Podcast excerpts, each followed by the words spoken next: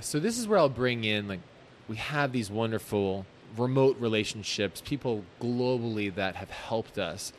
This is the Making It in Asheville podcast. So like no better time to introduce how much the citizens of Asheville and, and, and the type of selflessness and, and camaraderie that you can build in, in, in such a close knit community has, has helped. So there were people, a few people at the gym that I mentioned who quite simply they were trying to help me succeed. And, and, while ultimately these individuals weren't a part of what we're now doing from a business standpoint, and what I found just repeatedly living here is that they were just very much giving of their time and able to just get me started with the basics when otherwise I think I would have struggled and I wouldn't have taken those first steps. Cool. So just being able to set up some kind of uh, you know, ability to take people's credit card information and get the LLC and get going when otherwise I don't think I would have. I, I had that help in the form of, I think you could say, my first business mentors who were just other people at that gym um, cool. at the time.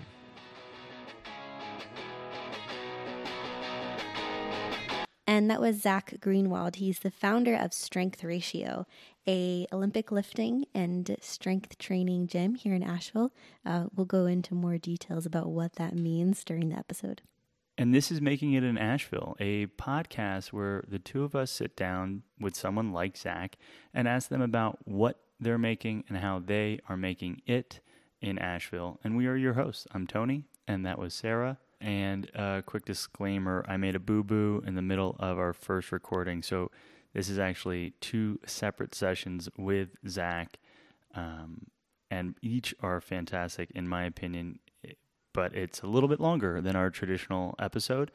Each session was about an hour's worth of recording, and um, we dive really deep into a couple very meaningful concepts, I think, and I'll highlight a couple. One is that Zach built this incredible gym here in Asheville using what is effectively the opposite strategy that a traditional person would use to open a gym. Um, rather than buying tons of equipment and finding a location, Zach started with online coaching. Um, and I think that's really interesting and something to pay attention to as you, listener, might be thinking about starting your business. Um, beyond that, he spends so much time thinking about the community in his gym from the way that he onboards new members to the way that they think about training the whole person, not just trying to get stronger, but you know, better in air quotes. Um, absolutely loved getting to talk with Zach twice to make this episode happen. Yeah, and, and I really enjoyed learning about this particular type of fitness um, because I don't know very much about fitness.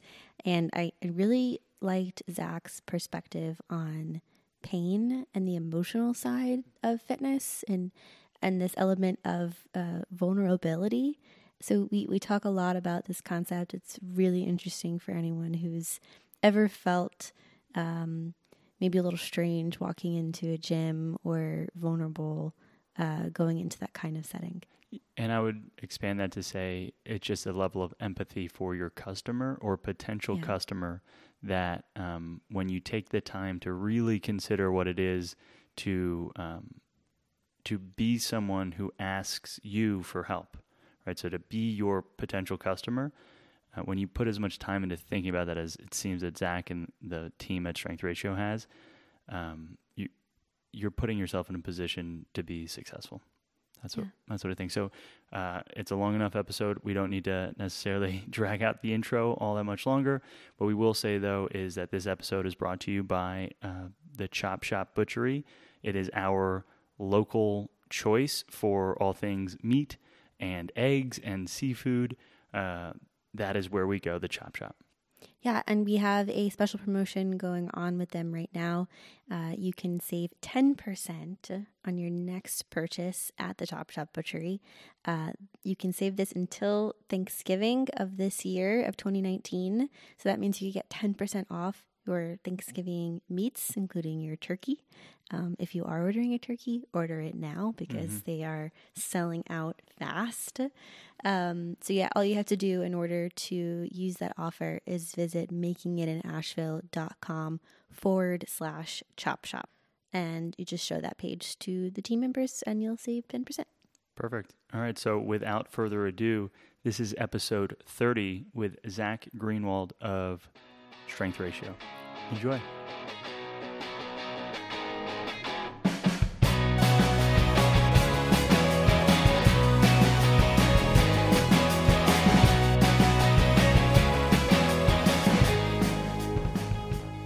But we'd love to hear how do you describe who you are and what you're up to today? So, and I'll talk about kind of like my origin story with founding the business, Mm-hmm. but then I'll be introducing and speaking on behalf of the, the team, and we're a team of four. And our company is Strength Ratio, and we serve people in fitness in Asheville, which is where our gym is and which is where our headquarters are. And we also serve a global clientele. So we have athletes all over the world, and we've had athletes that we work with. And this is, again, all working remote. We're not traveling to work with them, though in some instances we have uh, in Australia, in the UK, in Norway, just about everywhere, South America. So we have this blend of people that we work with from afar, but our headquarters just so happen to be in Asheville. And it seems like you guys are doing things a little bit differently. This isn't just like your average LA fitness or whatever. What kind of fitness are we talking about? Yeah, so when people come into the gym, they ask if it's CrossFit because, at least in our gym space, though I would love to just tear down a wall and rent out the unit next to us and, and throw in a ton of machines, there, are not a lot of machines uh, in the gym that you would see in, say, a 24 hour fitness studio or in like a Gold's gym. Right. A lot of people think it's a CrossFit gym, and we educate around how we are not CrossFit. We are our own entity with our own training philosophies, but you will see you know barbells and bike ergs and ski ergs and row ergs. Um, we offer group classes uh, on site here, where we're you know just a few minutes walk away from, and personal training as well. Yeah. And there's this element of Olympic fitness, right? Olympic training that I remember Tony telling me about when he first started uh, so, going so to the gym. Here's the disclaimer in case we haven't Okay. already done the disclaimer. I train at Strength Ratio. I have now. It's been about three months with a honeymoon break in the middle, um, and so in this conversation, you're going to have two different, uh, I guess, awarenesses as to what Zach's up to. Sarah being my tales of uh, PRs or whatever, and my like hands-on. So that's why some of these questions sh- could be uh, of varying depths. Is that yeah, I know disclaimer? nothing about the fitness world. Let's just say. so and, and what you what you're referring to is o- Olympic style weightlifting. Yeah. And what so people are very familiar with CrossFit as an entity, and CrossFit, you know, they they took a a lot of fitness characteristics and sports and, and merged them together, but these fitness characteristics and sports ha- had existed, you know, long before Right. CrossFit did. But Right. CrossFit did a wonderful job exposing people to these, uh, you know, respective sports or or to a non twenty four hour fitness kind of go in, put your headphones in, and instead now you're working out in a social setting. Uh, this is this is what CrossFit had done so beautifully, kind of like the rise of of group fitness. Yeah.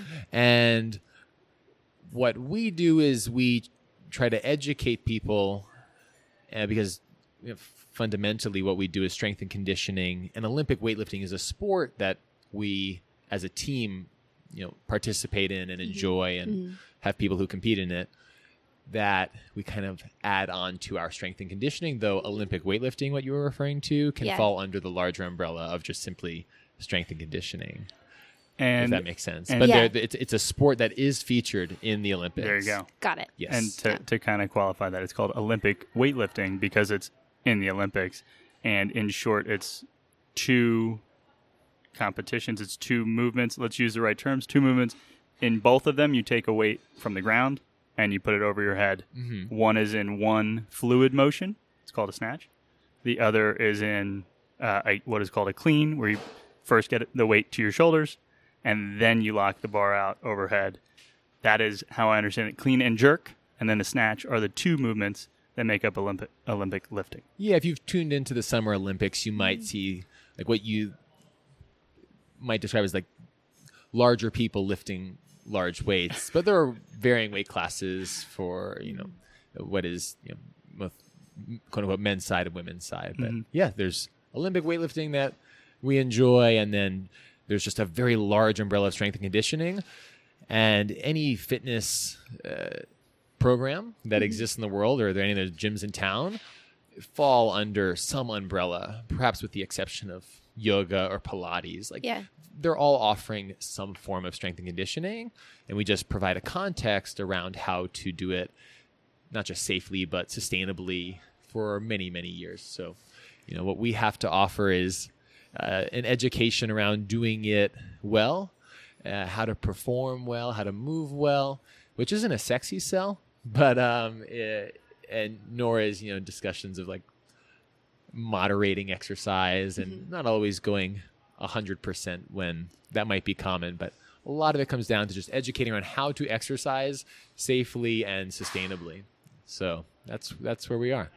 And and I'll say that my background is sort of I, I feel like it is a perfect storm of sorts that led me to strength ratio in so much as I grew up playing sports competitively. That's when I started the first time uh, getting personally trained.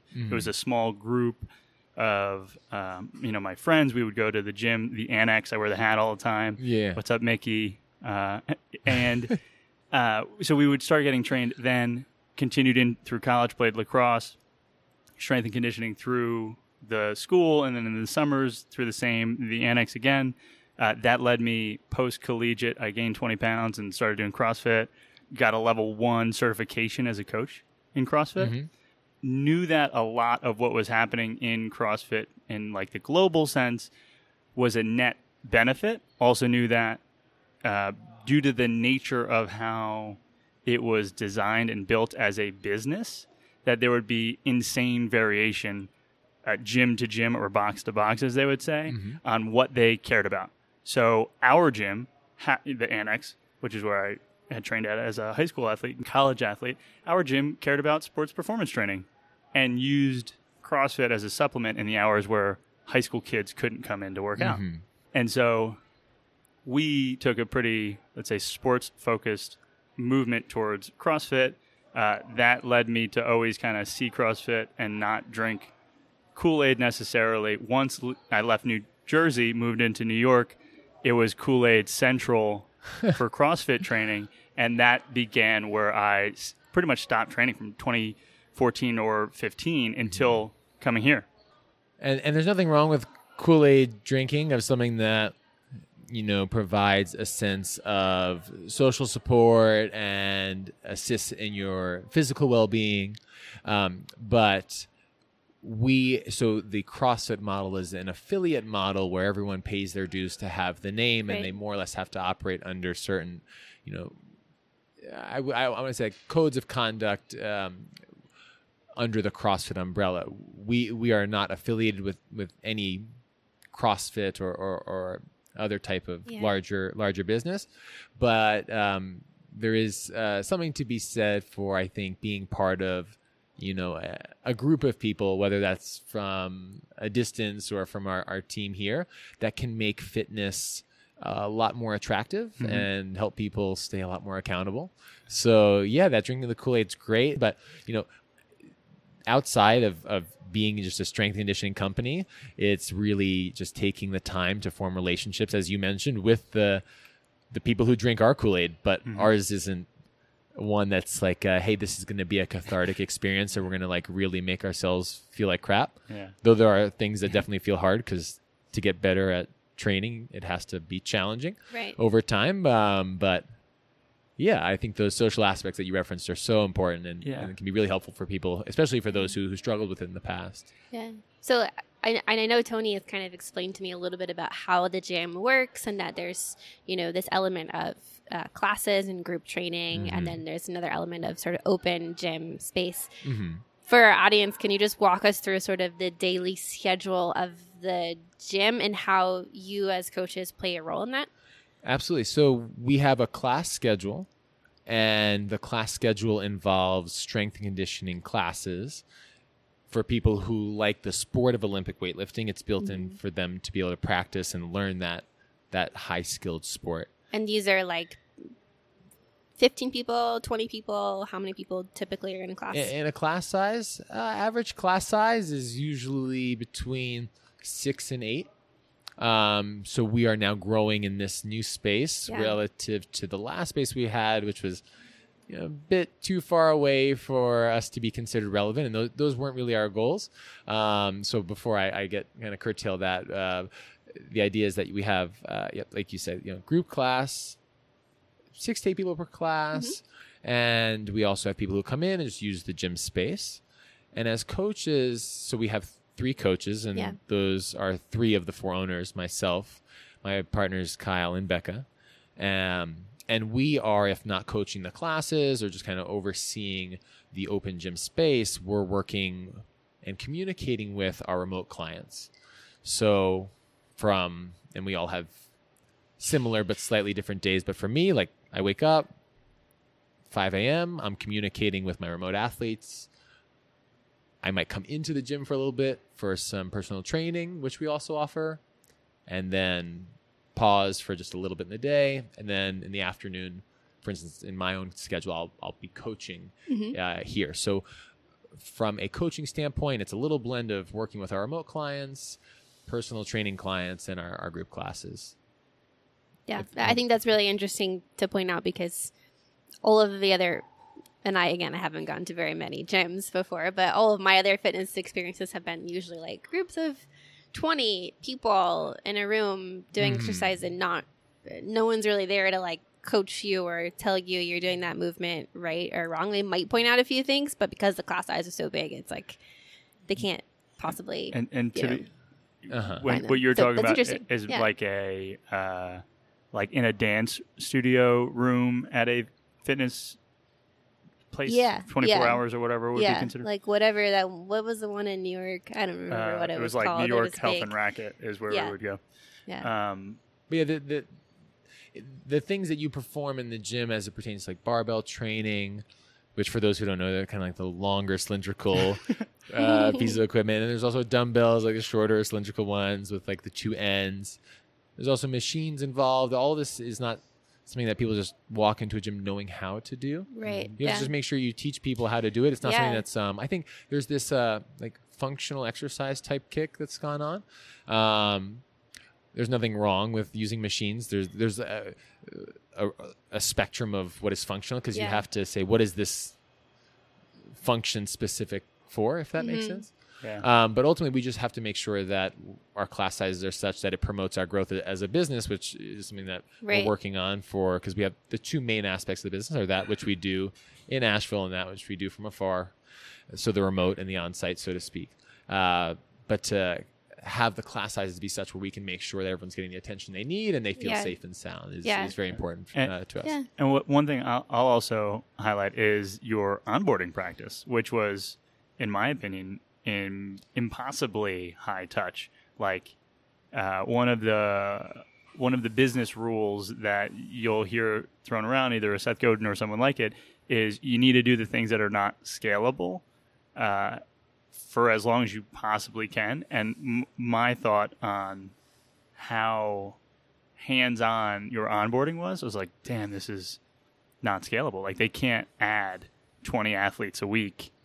Maybe they can, but like with the amount we did three or four hour long one-on-one Mhm. trainings in effect to make sure that I had competency through all of the ranges of movements before you would you know say yeah you, you're good to go on one of our classes and then it would still be scaled uh, in some way but i thought that i would love to hear how you how strength ratio thinks about onboarding Well, so sometimes when you go into a fitness studio or, or a, a CrossFit, I'll say CrossFit style gym, um, where you see barbells and dumbbells and more of like an open floor plan, there, there aren't as many machines. Sometimes people just are so excited to get going. And of course, you want that business as a business owner, so they come into class. But you might not respect in that process the amount of learning that has to go into these skills to be able to perform them safely. and the onboarding becomes uh, you know one uh, very important piece with which the business owner kind of puts forth their presentation and, and, and perspectives on those topics of safety and technique Yeah. and longevity, which is what we prioritize. And while we know and are striving towards increasing our clientele here, it's not our only revenue stream. So we are not forced to just kind of crank people in. And unfortunately, in some instances, a lot of people just see them out the back door, perhaps due to injury or feelings of burnout, etc. But because we have multiple revenue streams from our on site and from our remote clients, we're able to work steadily towards our goals that we have for the business in town while making sure the people who come into our environment are of kind of a like mind, meaning that they respect the process. They don't want to use exercise as we have a lot of talk around this topic recently where uh, exercise is not a therapy to resolve other life challenges you have. It can be therapeutic, but you don't want to take the exercise and really beat yourself down with it to, you know, mask or, or help resolve other lifestyle stressors or traumas, etc. So we there's a certain clientele that we're just never going to appeal to because they might not see why they should put in three hours Yeah. of you know one-on-one, highly individualized assessments and coaching. Um, and those aren't the people we want. We want people who Yeah. who kind of love this aspect of learning new skill and wanting to stay uh, safe and sustainable with with their gym practices. Yeah, like so those three hours absolutely spoke to me. I'm like, I get these people. I get these people. These people get me. This is my this is my place. Whereas I know or I remember noticing that someone else around when I was trying to onboard, uh, it was the most agitated, irritating concept. Why would I need an hour? Why would I need to to do your onboarding? I've I've done Olympic lifting for four years. I can snatch 200 pounds. Yeah. Well, we, we think we're pretty good at, at what we do by now, though we still have a lot to learn. That even when people come in who are quite trained, we, we just say, you know, right, if, if you're willing to kind of uh, walk in our door, we, we accept that you're you're willing to learn. You might recognize and, and read about our story online to know Yeah. that we are practiced in this enough to perhaps teach someone who's experienced even uh, some some new tricks. Yeah. Yeah, I feel like that's a great way to, in a way, weed out clients that probably aren't going to be the right fit, right? Because you want someone that's going to be able to take your advice and Absolutely. learn from you. You don't want someone that's just going to be like, "Oh, I know everything," and then ruin the whole class for everybody else. Totally. have you ever said no to someone that's walked through the door? So or? where we maybe have had to say no, but let's try this instead Yeah, is in the way of perhaps um, someone comes in and and this will kind of touch on our, our, our origin story and how we built social proof over time. But there are some people who might not be ready for our group classes. And rather than to me it the the word I'll use is unethical, though I know that a lot of gyms have to survive. They need members coming in right. certain people might come in, whether it's based on their experience or their injury history or relationship with exercise, where it would be, in my mind, unethical to put them into a group class without really getting them well practiced, confident, and comfortable with their exercise. So we might do something like personal training. Um, if someone comes in with chronic pains or they have something that's preventing them from doing what they want to do and they have either been self-educated for as for the importance of resistance training for being healthy not only do we help people become fitter and stronger but we also guide people out of chronic pain. So we're not registered uh, I- i'm certainly not a licensed physical therapist chiropractor practicing medical doctor. Um, but the, the cool thing is and this kind of again is something we'll dive into when we go into the origins that there was for a very long time a bridge between physical therapy, as people might, if they've ever been to physical therapy, imagine resistance bands and medicine balls. Like that all seems like a kind of a, a safe, supported, like almost, uh, you know, like uh, very Training wheels for to yeah, get better. uh-huh. It- it- it's it's um it's something that d- certainly does not look like a gym. The reality is that there's for almost a decade now a lot of emerging literature to say that a lot of what we can do to help people feel better and come out of chronic pain can be with appropriately dosed exercise that you would find or that you would use to become fitter or stronger. Mm-hmm. We just have to dose that correctly. And we also have to get to know the people because, uh, especially around pain scenarios, Right. it's not strictly mechanical, as we've learned over the past decade. There's now what a lot of uh, practicing doctors and physical therapists will refer to as the psychosocial model around pain or the biopsychosocial model, which is a fancy way of saying that the pain that people perceive and even the performance that people hope to achieve has to consider how they're doing uh, emotionally, psychologically, what were their past experiences with pain or performance. So you really have to take the time to sit down and get to know someone, which speaks to again our, our onboarding process. That's super interesting. Yeah. Okay, I feel like we should take a step back and talk a little bit about how all of this got started. Okay. and be and I'll my preface. I know less of the origin story than I would like, but it, whenever I think about strength ra- ratio, I think of how it seems that you have grown with an inverted fitness model. So what I would say is uh, the evolution of the fitness model, and I'm speaking without expertise in this, but what I've seen is uh, there's a gym that charges memberships, and in reality, what they or what they want is as many members as possible, and they want as few of the members to show up as possible.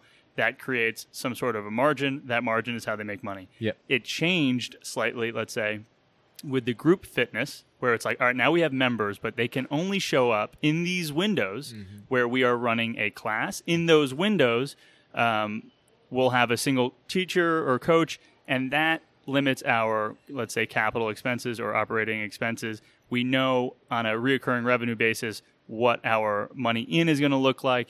Everyone's happy. If they show up, they can show up, but we might need to start adding more classes eventually. But the new classes will be paid for by the need for the new classes, Yep. hypothetically. Slightly better model.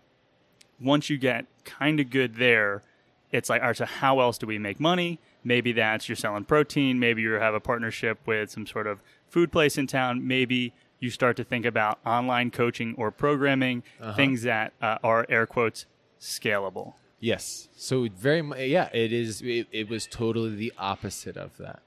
It's a story. So and, and, and telling this story, as I explained to you guys briefly before we went on, my wife, who came on in the past year, is our chief mar- marketing officer, and she's involved with sales.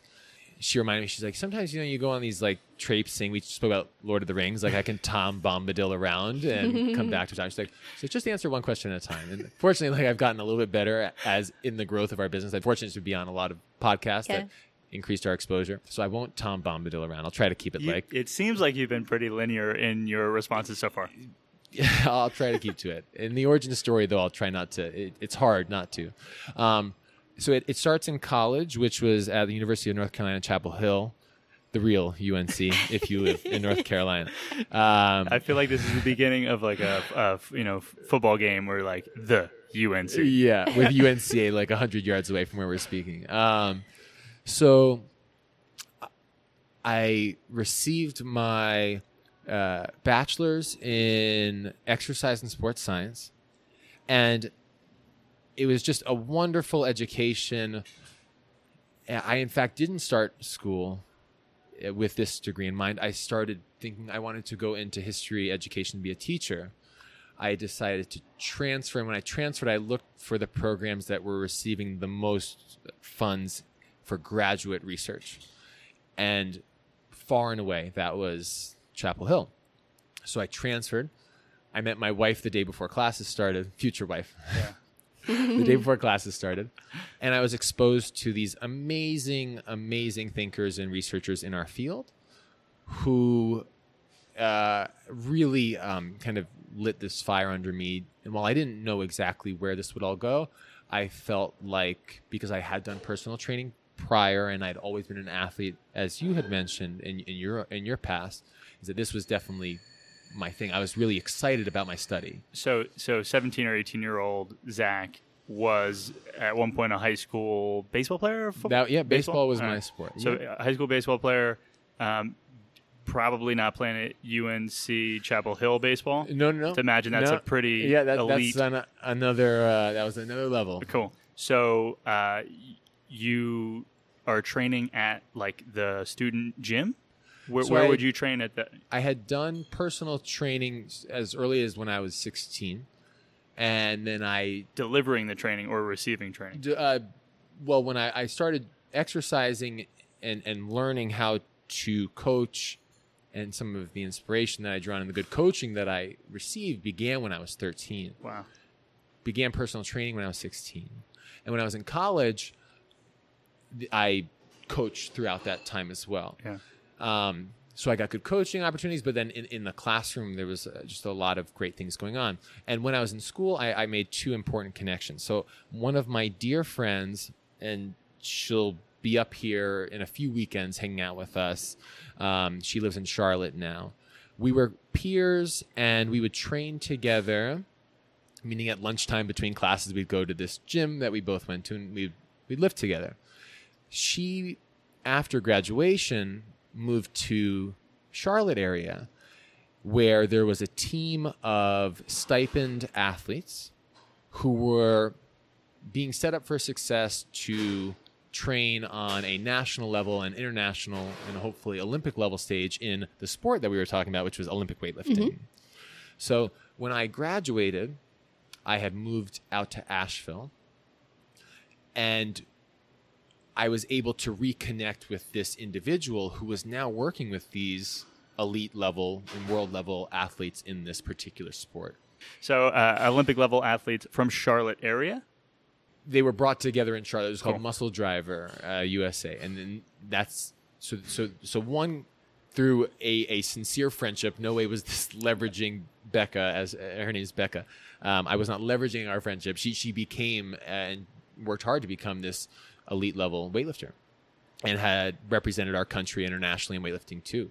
Thereafter, and then another connection I made was through a graduate assistant who was getting his PhD, who since day one of starting our LLC kind of advised me on a little bit of the business, but a lot of the science and what became like my continued education in the form of his mentorship. But at the time, he was a doctorate student working towards his PhD. Wow. So he became an important part of our our origins, mm-hmm. as did my connection with these weightlifters with large social media followings, high ambitions, whether it's national level, world level, or the Olympics. And were you personally, like, what was your training looking like at the time? Were you doing Olympic weightlifting as part of your fitness? So I, I think I had gotten so I, I have kind of done a little bit of everything, and because I had started training since I was thirteen, and I took baseball so seriously, I was kind of just excited to go in the gym and was kind of taking a back seat on my own uh, like Fitness. fitness goals, but Yeah, yeah. I just love training. It's part of my hygiene. It's like what I do. Um, and I was just wanting to like kind of dive more into the coaching side of things, and that's still kind of where I am now. Got it. Yeah.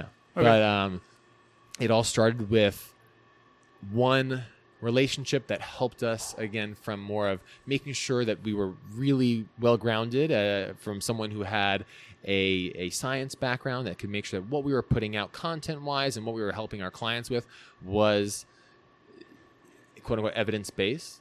And what's important about an evidence based model is that not only is it scientific, but it's a blend of what is scientific, what people experience as anecdote as being successful for themselves, and mm-hmm. what's in my own experience. So it was great to have him in one corner. And then part of my own experiences and others was the connection that came from this, what you can think of as a professional athlete in the form of weightlifting. Yeah. Crazy. And so did, you you started assisting Becca with training or programming for those elite level world athletes? So, yep, and this kind of goes back to where, and especially at this time, it's 2013, there was this bridge between physical therapy or quote unquote rehab and performance. But the two exist on the separate ends of the same continuum, which is we have these things that we do in our lives that uh, you can think of as expenditure. If you have a, a cup of water here, you pouring out some of that water is your expenditure, and that when you train uh, to perform, you spill some water out, and you do things to help recover and put water back in. And even in your daily lives, if you're not quote unquote training, but you're doing a lot of things repeatedly, uh, you're pouring some water out. And if, if we don't, in either case, put water back in, so to speak, and take the time to you know sleep well and, and eat sufficiently, we'll either experience a plateau or uh, inability to move the needle forward on performance, or we might feel physical pains in our body. So I was able to take some of the education that I had from school with some continued education from both this former graduate assistant and connections that I even made in Asheville and help this group of weightlifters return to play. So in the beginning, I became known as this person who could help people who were in a non performing state heal their injuries through training, not that physical therapy model, which I'm not saying is not appropriate. Yeah. It'll get you, it'll be very successful for what it's worth, but you'll even see a lot of physical therapists and chiropractors now involving exercise that seems quote unquote like gym like. But I was able to help them get back to where they were, square one, and then help them moving forward. So the best example that I can give is after I was able to help Becca, my college friend, with her injuries, I was then able to help her perform well. And then my second client or my first big project was when I was applying for graduate school in physical therapy. We- had been living in Asheville for about a year, and I was taking a few continued ed classes or getting some credits rounded out for graduate school in physical therapy. But my project was to get this one lifter, a peer of Becca's, to a level of health and then to compete on the world platform in weightlifting. So I remember being in chemistry class and I was coaching on the side, but mainly just getting ready to be, become a graduate student and struggling to find time between my chemistry studies. This is like the one credit that I didn't take undergrad Such a hard class. Yeah. and it's I'm trying hard to focus. It is challenging with wanting to help this individual get out of pain and then furthermore improve and perform well on the world stage. And in that one success story, which again was connected by Becca, who I met in college, Mhm. and all of this was serendipitous and kind of explains just our, our origin, was I able to help this individual hit personal records at world championships. And this was on my own time. This was i think i, I people are always talking about like the hustle and like this is like big now on social media like especially on entrepreneurs like the hustle Yeah. and the hours you put in when it's not your job. I'm like oh yeah that sounds cool. I was like wait i, I was I, I realized now i was like i was doing that Yeah. but i loved what i was doing. So i didn't really think about it as like a hustle. It was just exciting. Yeah.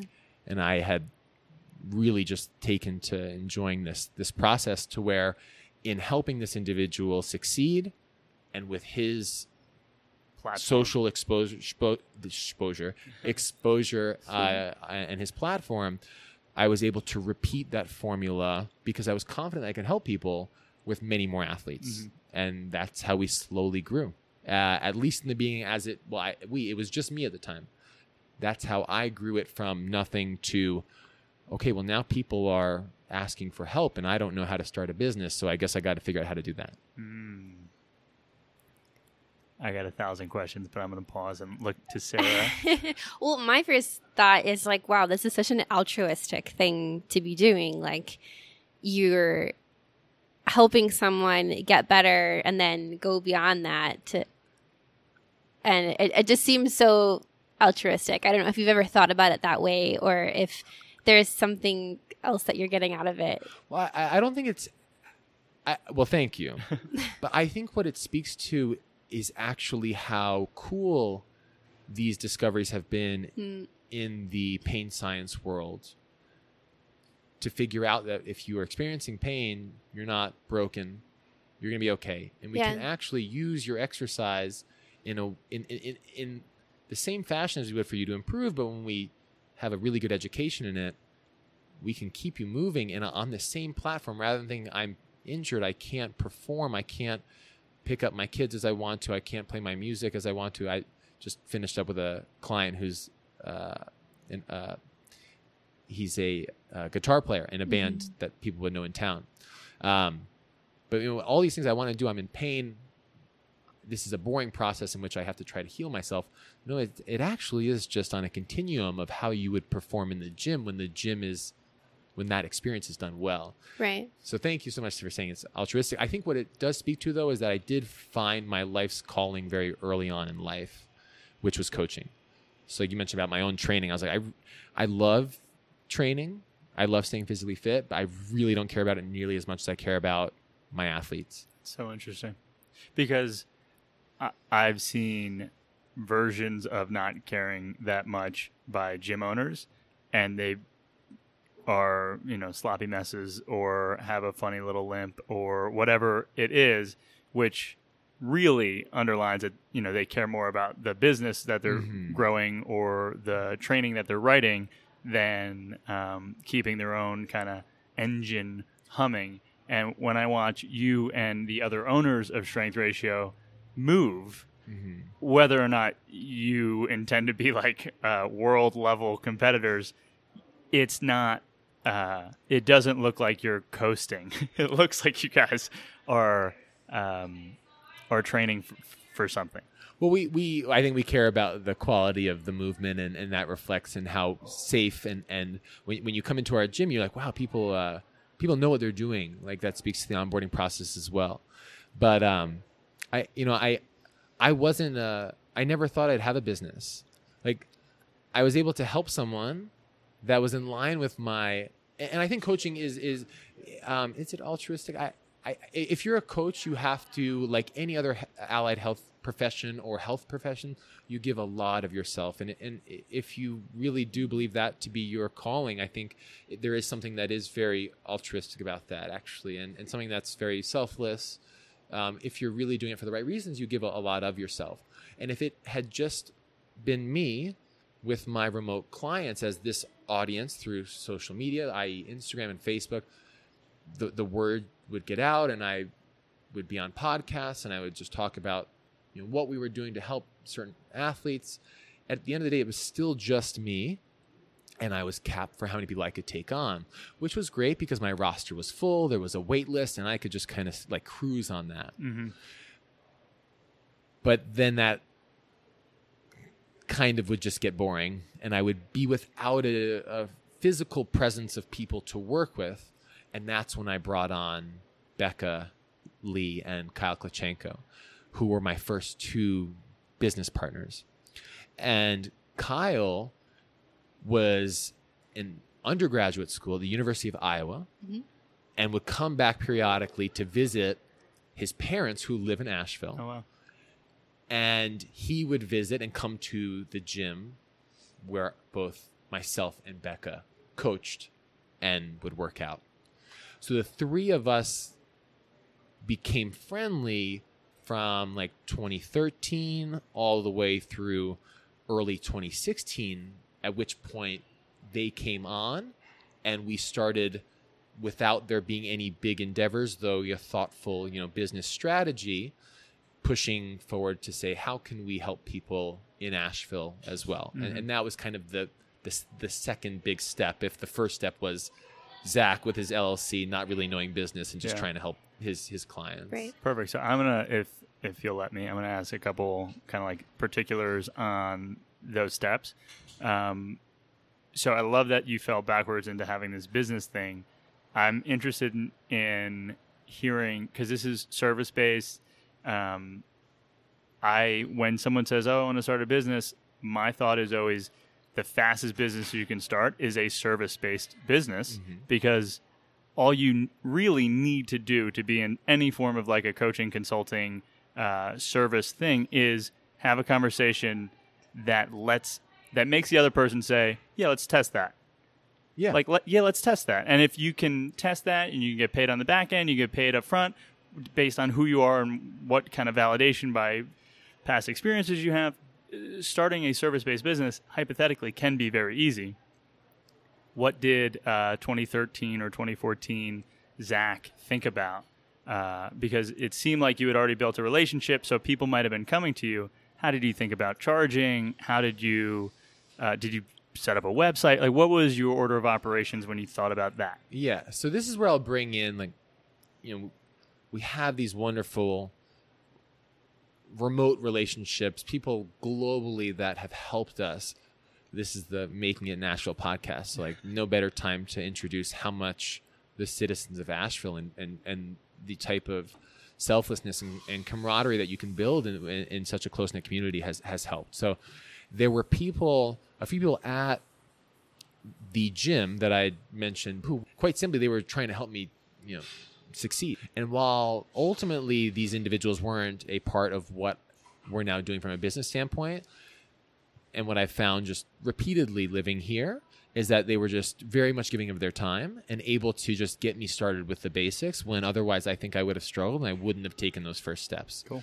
So just being able to set up some kind of uh, you know ability to take people's credit card information and get the LLC and get going when otherwise I don't think I would have. I, I had that help in the form of I think you could say my first business mentors who were just other people at that gym um, Cool. at, at the time.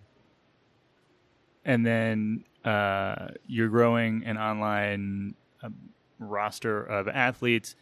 Rates are increasing as more and more wins or PRs or pu- like how does how's the business grow to the point where you're like I can either hire people or let people join this business because it's it's its own thing now. Yeah, so there was a period of time when I was able to work with my roster of athletes for X amount of time during the day, but then X amount of time was spent coaching at another establishment.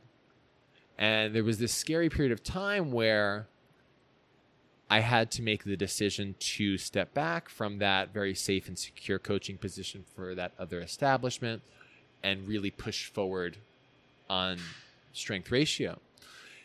And that was when Becca and Kyle came forward with me. Prior to that, maybe there was one price increase that has lasted uh, like to this very date, at least as it pertains to our remote, remote clients. Wow. But I do remember there was a time being uh, quite scared of, you know, I have this safe thing, but I also have this side hustle. But now I'm with the help of friends, and, and without them, it wouldn't have been possible. Going to take a step forward and just try to go all in on this. Um, and yeah, that that that was a successful move. How did you know that that was the right time? Was it just like, okay, I'm I'm getting overwhelmed by the number of requests that are coming in um, on this project, and it's stretching me too thin, and I have to dedicate myself to it, or yeah it it was some it was something that had been had been building yeah, but unfortunately there was a little bit of a forced hand with conflict that had come up with the establishment that I was working at and with what I was trying to do. Right, um, there's you know now nothing but good feelings but there there was a little bit of a forced hand Yeah. that gave us that that nudge to move forward Yeah. Sounds, that sounds like uh, in retrospect, it sounds like the perfect timing. Then, It- like, yeah. it's Yeah. one of those things that you're in, probably in the moment without being a you know a Buddhist monk or a Zen practitioner. You're like, fuck, oh no, like what? But what are we gonna do? How are we gonna do it? And then Uh-huh. you're like, good man, someone threw me in the deep end, and now I can swim. This is a beautiful thing. Yep. And we started with a space that was going to be a headquarters of sorts for us to produce content in and for us to mm-hmm. work out in. And imagine an industrial lot, and I wish I knew the dimensions, but most people probably don't know. But a space that was quite small, yeah, and half of it in an already small space was Kyle's dad's handyman work shop, and the other half was a few like horse stall mats and platforms and. I mean, if, if there was no no way we were marketing it in, in this setting outside of word of mouth.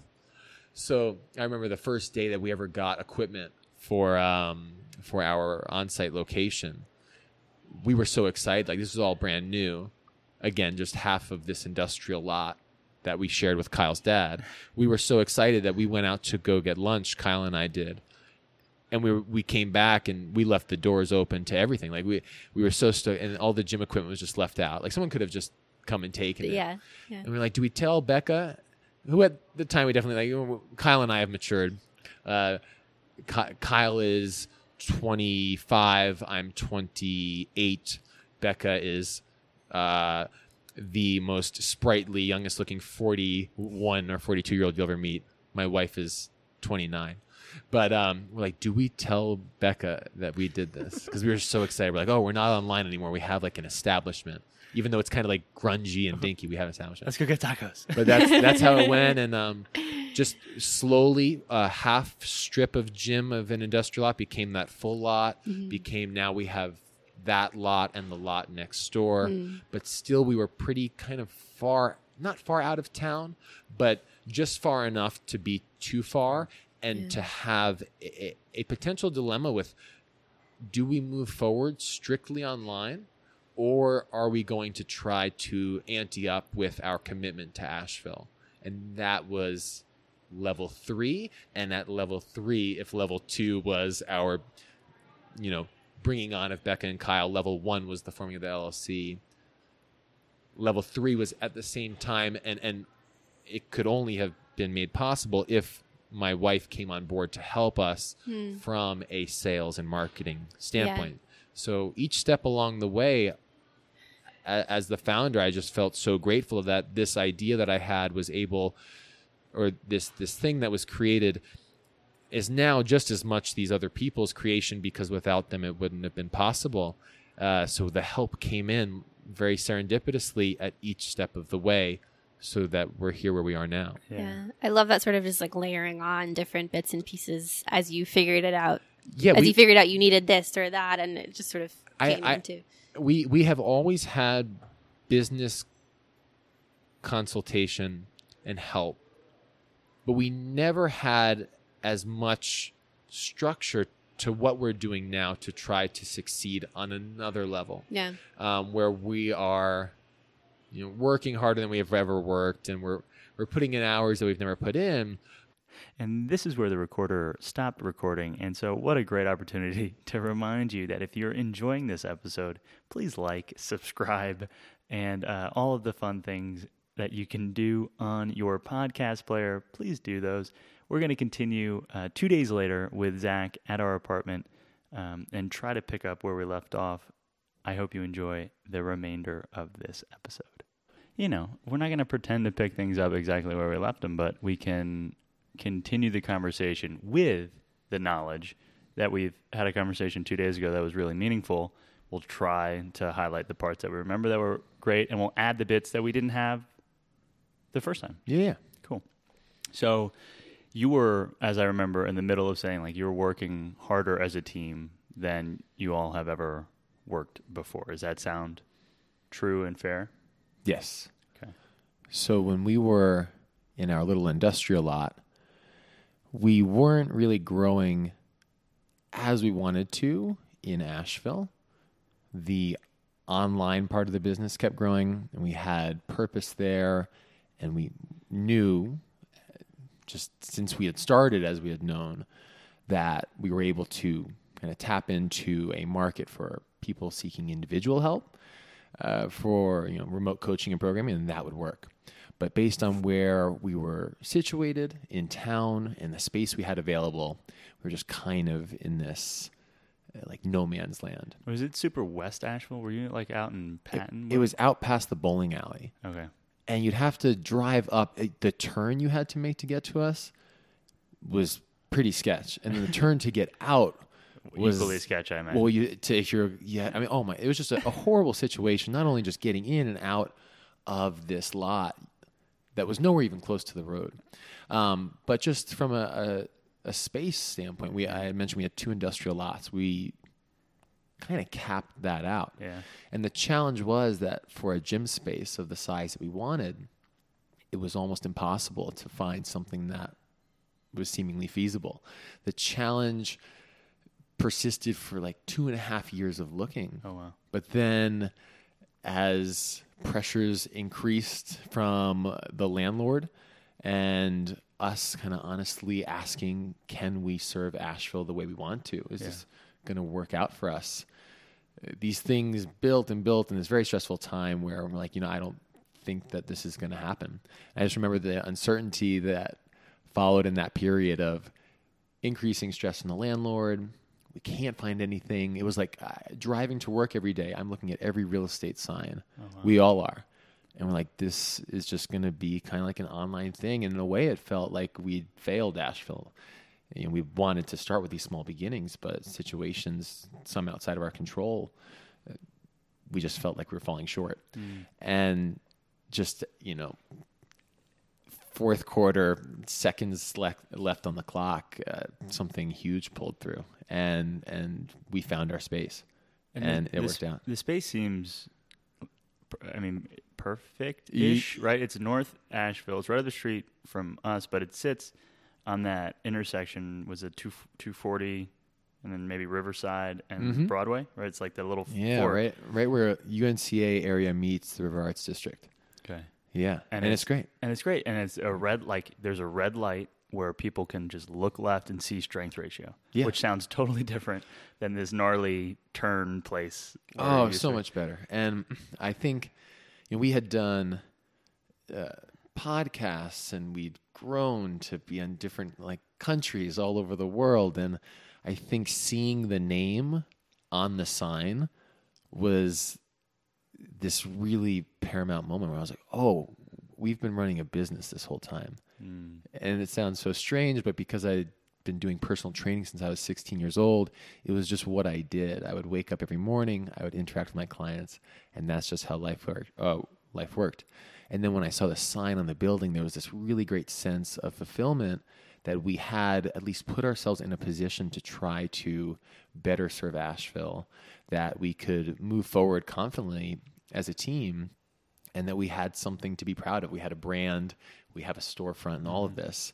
And it looked a lot more professional than it had in the past. Yeah, that's a really interesting point. That's one of the things that we've uh, noticed about past podcast guests is that when they invest in themselves, when they invest in their business like that, like take that leap of you know getting a studio or getting a workspace or um, getting you know a brand logo done, then it just becomes that much more real. What was the transition like once you moved in there? Did people just show up and you were good? Did you, just bring you know all your old clients? so the clients were amazing. I, I spoke to how the community was wonderful in helping me when it was just, you know, Zach with the LLC get off the ground with with business uh, consultation, uh, free business consultation, just because people people believed in me. Um, but when we switched gym locations, our whole community came out and we moved from one space to the next in, in one day. And with all this equipment, it, we didn't have to rent any extra U-Hauls. People just came out with their trucks.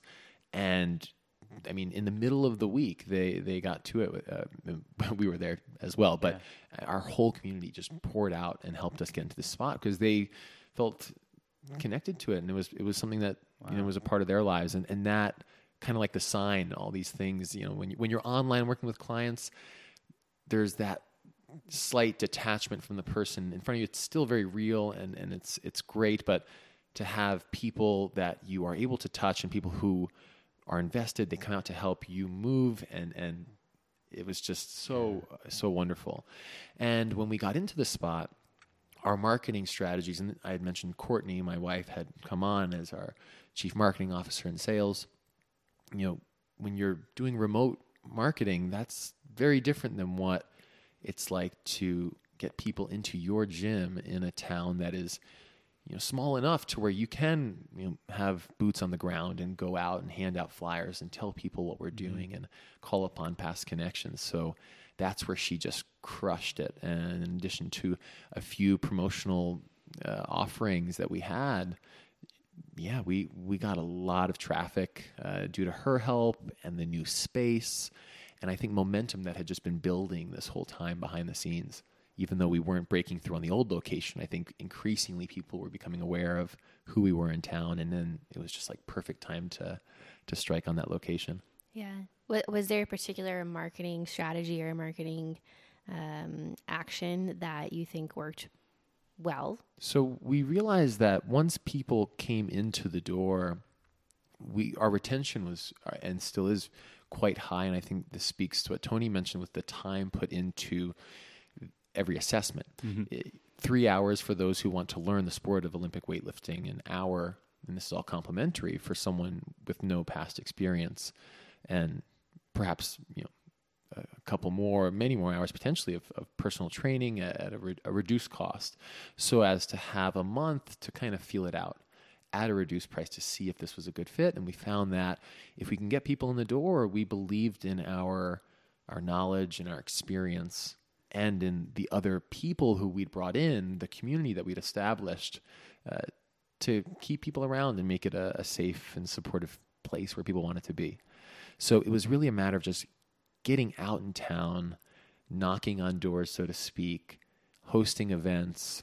Uh, we hosted uh, different educational opportunities and, and events. Uh, one at Lululemon, for instance, exposing a community that may not be familiar with resistance training as to the benefits of resistance training. And we brought in like all of our big guns, like our pain science researcher, our sports science researcher, a medical doctor, our nurse, like all people who are in our community, and just tried to provide value to the community. Yeah. And yeah, it was just a matter of seeing the people who could potentially be future clients. And and the two things that I'll highlight as a someone who I think got caught up in some of the whirlwind of your reopening uh, experience and, and marketing endeavors is that none of that would have shown up on my radar had we not met Kylie at Old North, who couldn't have sung your praises any higher. And I think she is a single person in the community, but I think probably is as good of an avatar as the standard community member at Strength Ratio. It to your point when some, when people show up, there is something already there that makes you go, "Oh man, this is a cool place." Like everyone mm-hmm. knows each other, and not in like a clique and you're not welcome into this. We also know you community, but it's like everyone knows each other. They seem like they're having fun. Like this is a thing.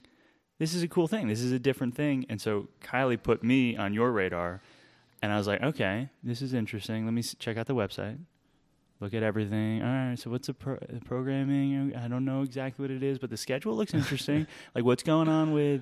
All right, so there's weightlifting and then a class. Interesting.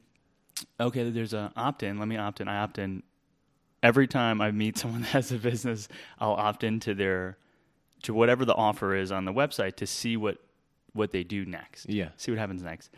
And by golly, I think I opted in on strength ratios. You know, learn more about our new opening membership discount thing.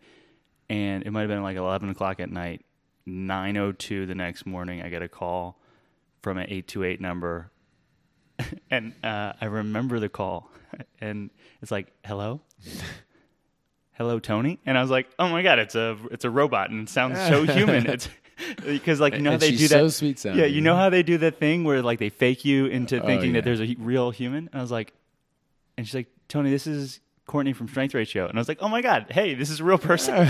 she's like, sorry, it, like it was static, I couldn't hear anything. It was Yeah. so. Uh, and I was like, "Hey, yeah." And so we talked for a bit, and then I ended up coming in. But it was, it was the a Kylie being a awesome brand ambassador for you Mm-hmm. all and what you're working on, but b like it was a it was not i didn't show up the next day it was like i, f- I kind of forgot we were in getting ready to get married mode um, and then courtney followed up like it's amazing how important follow-up is in a business because that's the reason why i showed up and that's how this all kind of has grown And you know, you might run into anyone in town who goes to one of the plethora of other gyms, and you know, we're in it. Like, we want the whole of the Asheville fitness community to thrive, and there are so many different gyms from which to choose from, and, and you can find a really good match.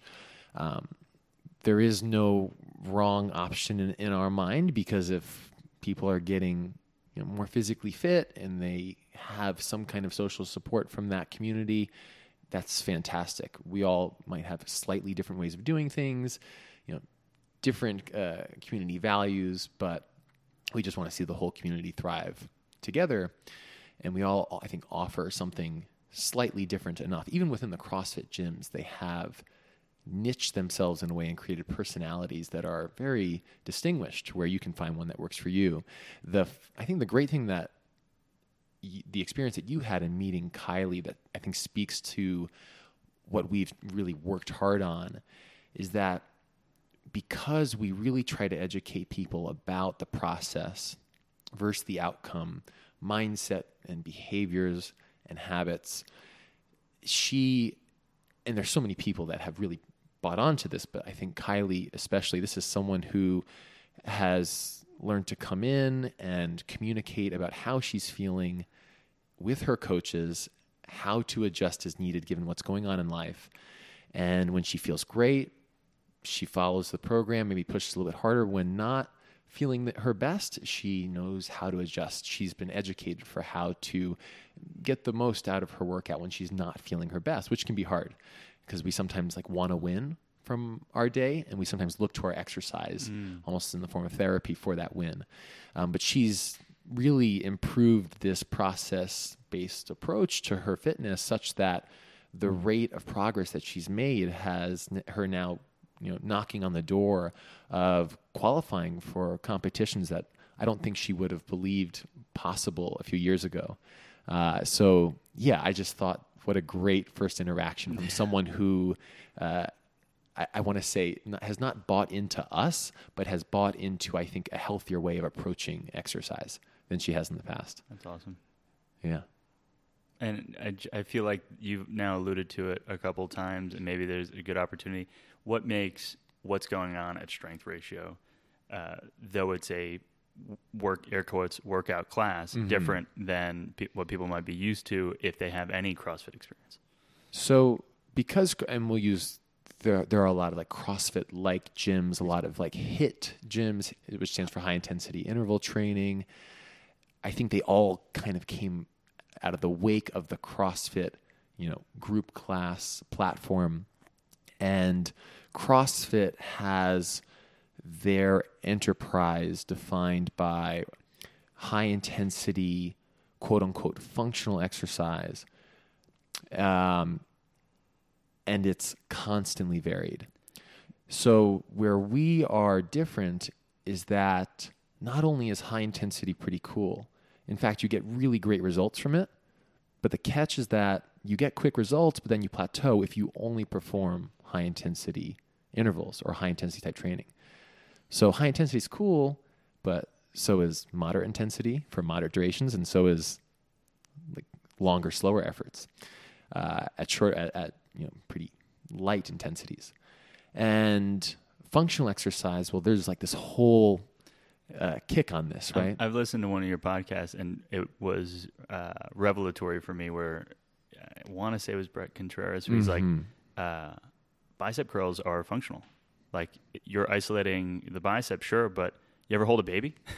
or, I- or feed yourself and take a fork to your mouth. Yeah. And I was like, oh god, yeah. Like I hold my knees, and my arms want to explode off my body. yeah. So in the wake of CrossFit, there was this like, um, Multi joint. Yeah, there, thing. there was this thought that multi joint exercises not only were better for you, but it somehow like made you a better person.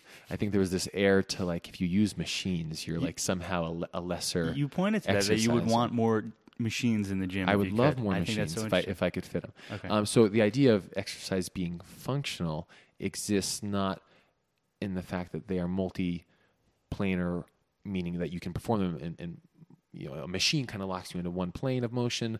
Multi-joint movements can sometimes be performed in multiple planes of motion. They involve the whole body, but this doesn't mean that they are more functional in that like you are now better able to perform in the world. That's hardly the case. A great example is that if you have, say, your grandmother, Tony, and your grandmother wants to become more physically fit, she can perform a series of leg extension exercises in a machine. And if she does seated uh, tests and retests, let's say when she goes to get out of this chair that I'm sitting in, she has to use both hands to stand up out of the chair. And maybe she has to even like turn her back to the chair and then push off one more time. Mm-hmm.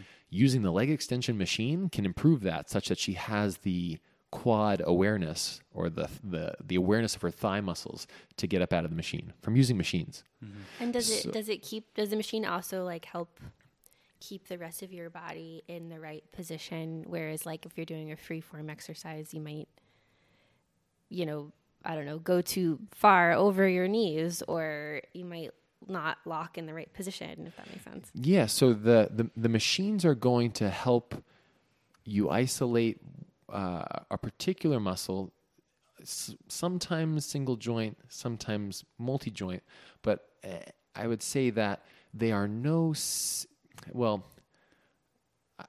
you you could argue that they are a bit safer, but someone um, can can still find ways to make um, either free weight exercise or machine training something that is beyond their ability to recover from, mm. and it just won't be uh, sustainable if that makes sense. Yeah. So, mm. um, you know, this idea of functionality it, it has to be specific for you know a purpose and we have to know that using machines isn't bad.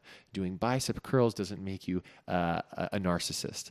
We have all these tools that we can use and if we kind of niche ourselves down to saying we only perform these kind of exercises we don't do bicep curls what happens if someone comes to your gym and says i want bigger biceps are you going to say like, well, we just don't do that we here? Do bent over rows, so, and that's it. No, yeah, right. so you have to kind of ask, okay, well, what does function mean? It exists on a continuum. It's designed really for someone's goals, and um, we, we try to just let people know that there are so many different types of exercises that you can uh, that you can perform. We want to not neglect any major muscle group, and uh, you know this idea of multi joint exercises being better than single joint exercises or a barbell being better than a machine, excuse me, is really just not addressing an individual and their potential goals. Mm-hmm. So we're just providing context behind every piece of fitness equipment and fitness training device or intensity, if that makes sense. And then lastly, there's this piece. So I mentioned the high intensity piece. We don't always want to be doing that right? That can be deleterious if we just only do high intensity. There's nothing wrong with machines. We check that off. I got a little long winded on that. And then with the constantly varied part, that can be tricky. Um, so, one of the foundational aspects of a really good fitness program is that you have some sense of progressive overload. Mm. And progressive overload, simply stated, is that the training stressor becomes harder over time. Now, if you're constantly changing your exercise, you don't actually know that the exercise you are doing is something that you're improving in if it's always changing.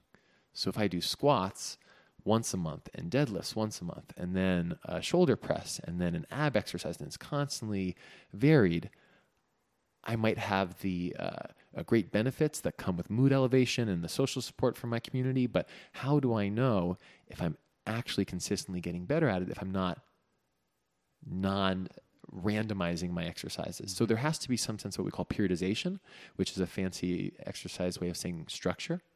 So instead of high intensity, and which a lot of CrossFit gyms do. So yeah, yeah. if you go, and I'm sure that if you check out the programming of CrossFit gyms or even a lot of these high intensity gyms uh, in town, like uh, Metabolic and Underground Fitness, I don't want to bash anyone. Like, hopefully, and, and I know the majority of them do have some structure. Mm-hmm. But if you're used to uh, hearing about CrossFit, that's what it is. It's high intensity, quote unquote, functional exercise, which we need to define better what that means, and it's constantly varied. Constantly varied. Built right into the definition. But yeah. we are multiple intensities programmed in a uh, continuum of functionality, and it's not constantly varied. It's strategically planned uh, for someone's you know long lasting health and performance.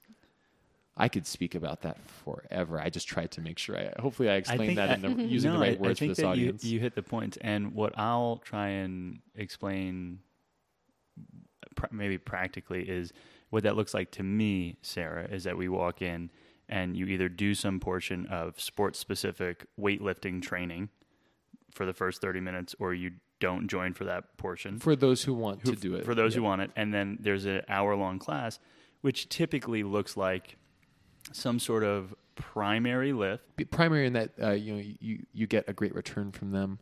Uh, you can, uh, in terms of your your strength and your muscular development. Uh, these are often performed on a barbell. That's why they're called, you know, what we'd consider to be like a primary exercise, like a, so it's a squat a it's deadlift. squat, a deadlift, a bench press, a bent row, a shoulder press. Uh, but yeah, that's why they would be primary, so to speak. and and then you support that with what would be considered tr- traditionally auxiliary movements that are either done alone or as part of like a, a superset, meaning multiple different things done kind of relatively Like close bodybuilding. together. Bodybuilding. What, what would auxiliary type lifts look like in the gym? Is that You you can think of just like a, a single joint bodybuilding exercises, uh, push ups, sit ups, carrying weights, uh, not carrying weights, but like carrying the weights in the Yeah. form of, uh, you know, something at your side or overhead towards your center, doing direct uh, uh, work on specific muscle groups. Like, all right, we're going to think of exercise that we can use to hit the shoulders or exercise that we can use to hit the abs or the biceps. And in this way, when you have an exercise program, not only do you want this progressive overload, meaning you're doing the same thing, but adjusting the training variables so as to improve it, you're also providing some variety. Because if you're doing the same thing all the time, it's going to get boring and you're going to want to quit. But an important part of an exercise program is variety because it keeps it fun. And in keeping it varied, uh, which is what any good program will do, it also prevents the overuse of just repeatedly doing the same thing. So there's a time and a place for doing the same things repeatedly because those are really like, you know, good, you get good uh, ROI on that. And then other things that we can keep more varied and you have fun with those things. And and I would say like I've seen generally some structures in CrossFit gyms I've been a part of over the years that have we're going to do back squats before we go into a metcon, but almost always it's now ramp your engine up to 11 and if you're not laying on the ground after the workout, you did it wrong. Um, and at strength ratio, there are workouts that end with uh, explicitly not for time and explicitly not to feel challenged, like keep this light, and people don't feel like they've been cheated after doing those types of air quote finishers. And, and the reason for that is that, you know, I mentioned the progressive overload of, of you know, what's going to get you your best return. You have the principle of uh, variety, but then you also have to manage fatigue. So that's why you would undulate, so to speak, those, those intensities. And, and one of the reasons why we wanted to, and to be clear, if our remote athletes are listening to this, we have people who compete in CrossFit who are like, wait, don't, don't leave us out of this. So uh, we, we coach and program for people who compete in the sport of it, and we are programming for their sport. But as an establishment in town, that is not a mm-hmm. sport that we think is the most accessible for the masses in the safest way we can deliver it, if that makes sense. And and I think the best way that I can kind of tie this together, and, and I don't want again, I want to be you know polite about how I say this, is that if we create a, a sense of having to push ourselves maximally with our exercise all the time, it's going to kick back either psychologically or physically on your body, and it just won't really be healthy over over a long period of time. And similarly, we believe that people think that in order to become uh, cardiovascularly fit, they have to either push long uh, durations super hard or high intensities with high frequency, and that that means you are cardiovascularly fit. And for women too, this can be quite challenging because there's a lot of societal challenges as for how women should look and how women should train in the gym. And I think that steers women towards uh, not exclusively, things are starting to change, especially with CrossFit's help, but where women feel pressure to have to perform the cardiovascular exercises where, you know, like the free weights are for the guys, the machines uh, that are you know the treadmills and the ellipticals are for the ladies, where this is just something that.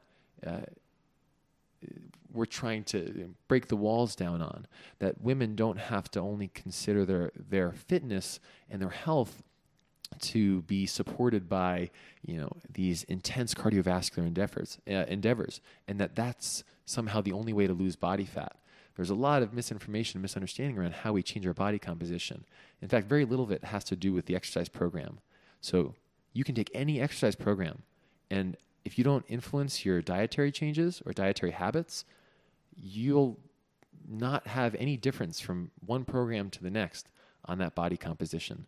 So to think that your cardiovascular training is somehow better than either resistance training or perhaps what we realize now is best for body composition when you you know you, you have an awareness around what you're eating is actually a blend of both cardiovascular training and resistance training it's it's just that uh, people are because everyone has their own personal experiences with exercise. Everyone has a voice. It becomes very noisy. Like the the room becomes very noisy. You don't know where to go for information. So, uh, like for instance, um, a great example of this is that I was watching the Beyonce documentary, and she's like crushing it. I don't know if you guys have seen it, No. but she's just like such a force, and they're working so hard on their dance routines. And I'm like, this is the best thing I've seen in so long. And then she says, uh, in response to how she prepared for this, she's like, my diet consists of just eating fruits. And I was like, ah, shit. oh no. Because the these people in society who have great societal sway and they have great followings, what they say is very significant, and people you know take that advice. Yeah. Um, and the same thing applies to exercise. So if an exercise, quote unquote, like celebrity uh, exercise expert says, you know, the only way to lose body fat is to do cardiovascular training, and that's kind of been the narrative for a very long time. That's what people are going to do. But no, that that is Yeah. not at all the case. This this seven minute ab workout will kill your muffin tops.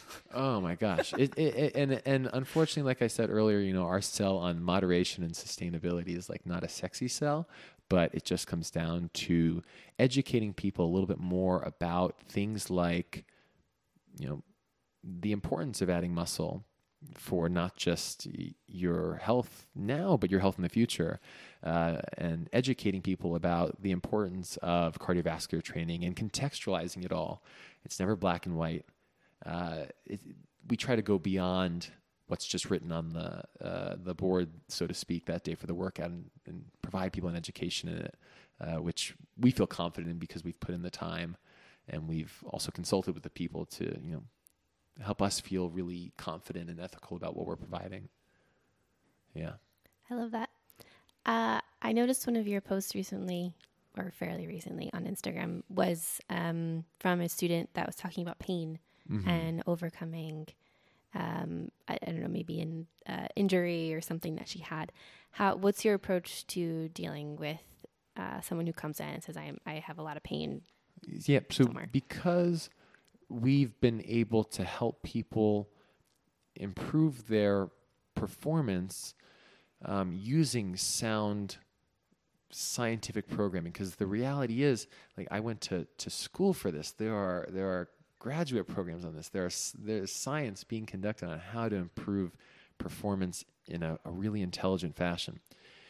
It just so happens uh, that that same precision that you would use to improving performance can also explain why people are feeling pain in response to performance and how when actually used and dosed appropriately people who perhaps have never trained in the gym can apply the same training principles that would improve performance to help them get out of pain and then improve performance.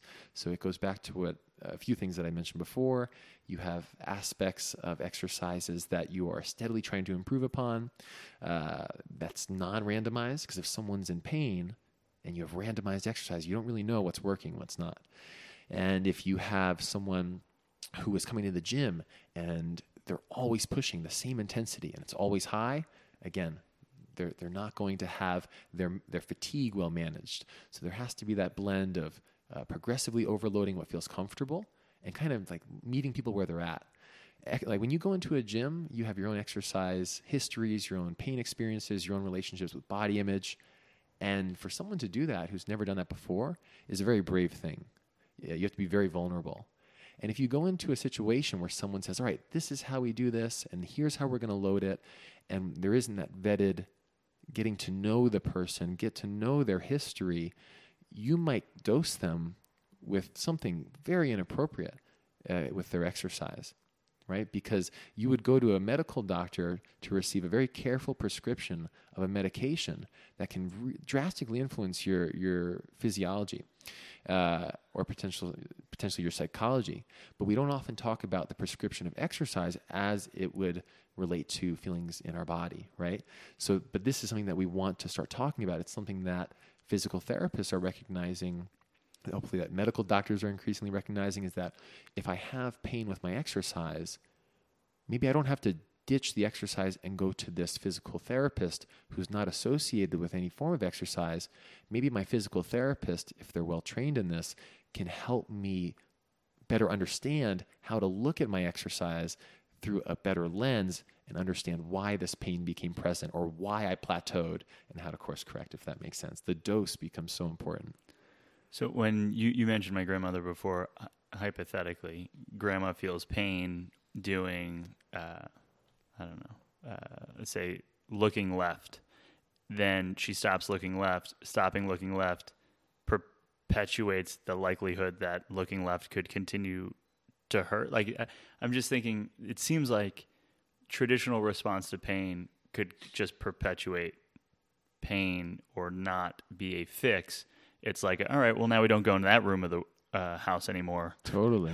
Absolutely. that's that's what happens and the the reality is that everyone's experience with pain is their own unique experience. And a lot of uh, times I think when people come to us they'll explain that that history may not have been fully acknowledged by other providers who they've met or other coaches uh, that they've come across. So we have to consider the individual's history with pain, or the individual if they're looking to achieve really, you know, far-reaching things in performance. Uh, we have to consider their you know, past experiences and everything they're bringing to the table. But you are right. There's this co- uh, concept that if you don't use it, you lose it.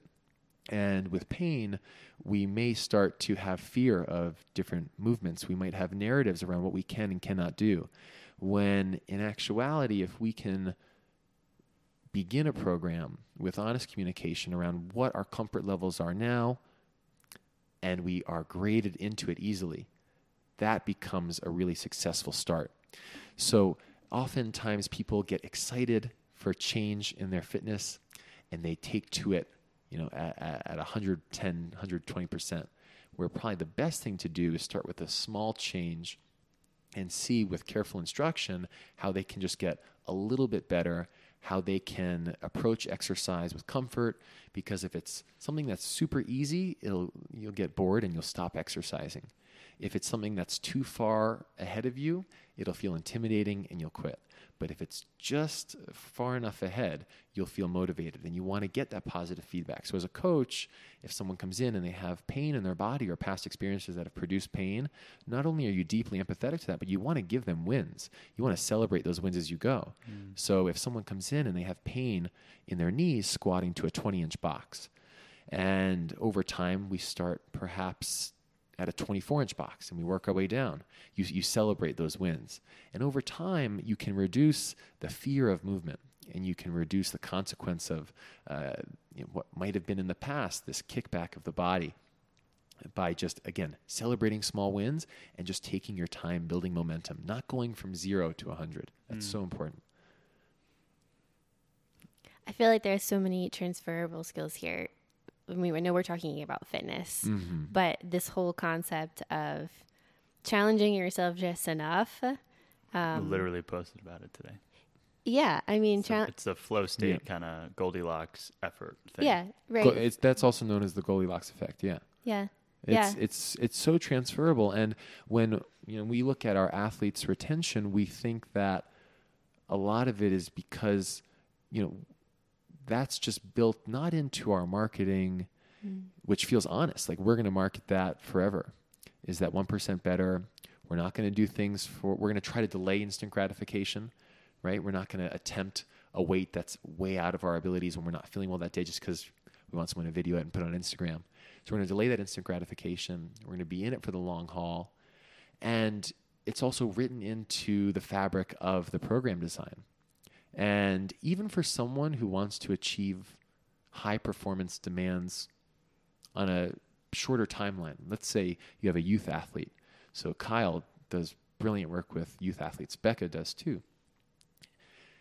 You only have one shot at a youth athlete's optimal development.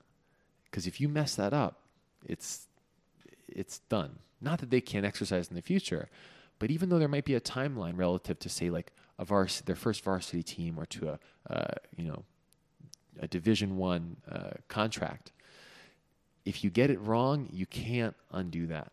So even on a shorter timeline, there still has to be this approach to what we just alluded to, that one percent better, that steady approach to improvement, and uh, it. Yeah, it's again, it's not the sexy route, but it is a reliable route uh, that you can count on always. Strength ratio, what's it mean to you? So it's actually interesting. Um, when we first learned about how to help people resolve their pain or improve their performance, there was this thought that there was a ratio with which you had to be performing in different exercise categories to stay healthy. Um, meaning, like, if I have knee pain, it could be that my squat is at this percentage or this weight, when really, based on what I can deadlift or what I can do in other areas, it should be this. And that that explains why someone experiences pain. So at the time, and I think this is kind of like a cool learning lesson, we had this idea of strength ratio because there are these ratios of uh, how our body ought to come together in this like beautiful synergistic way. The reality is like that just isn't evidence based. Yeah. So we created a name founded in a theory that wasn't working for the reasons it purported. The reason that the idea of these ratios was important is because we helped people make sure that they were involving all major muscle groups and that they were managing their fatigue. So, what I'm basically trying to say is that three years into the business, we recognized that the reason we were helping people was no less like powerful because we still were helping people. We're just better at it now. And we had to have this kind of like coming out to our audience saying, hey guys, we got this whole strength ratio thing wrong in terms of exercise correlations. There is no optimal ratio between the deadlift and the back squat. That doesn't really Yeah. exist. Um, however, I see it now, and the reason we didn't have a name change is because of these ratios and compatibilities with other things in life, like we mentioned the deloads in life, Yeah. or the synergy with the stress you have in life, and how that reflects in training, for example. So the ratio idea we've kept Yeah.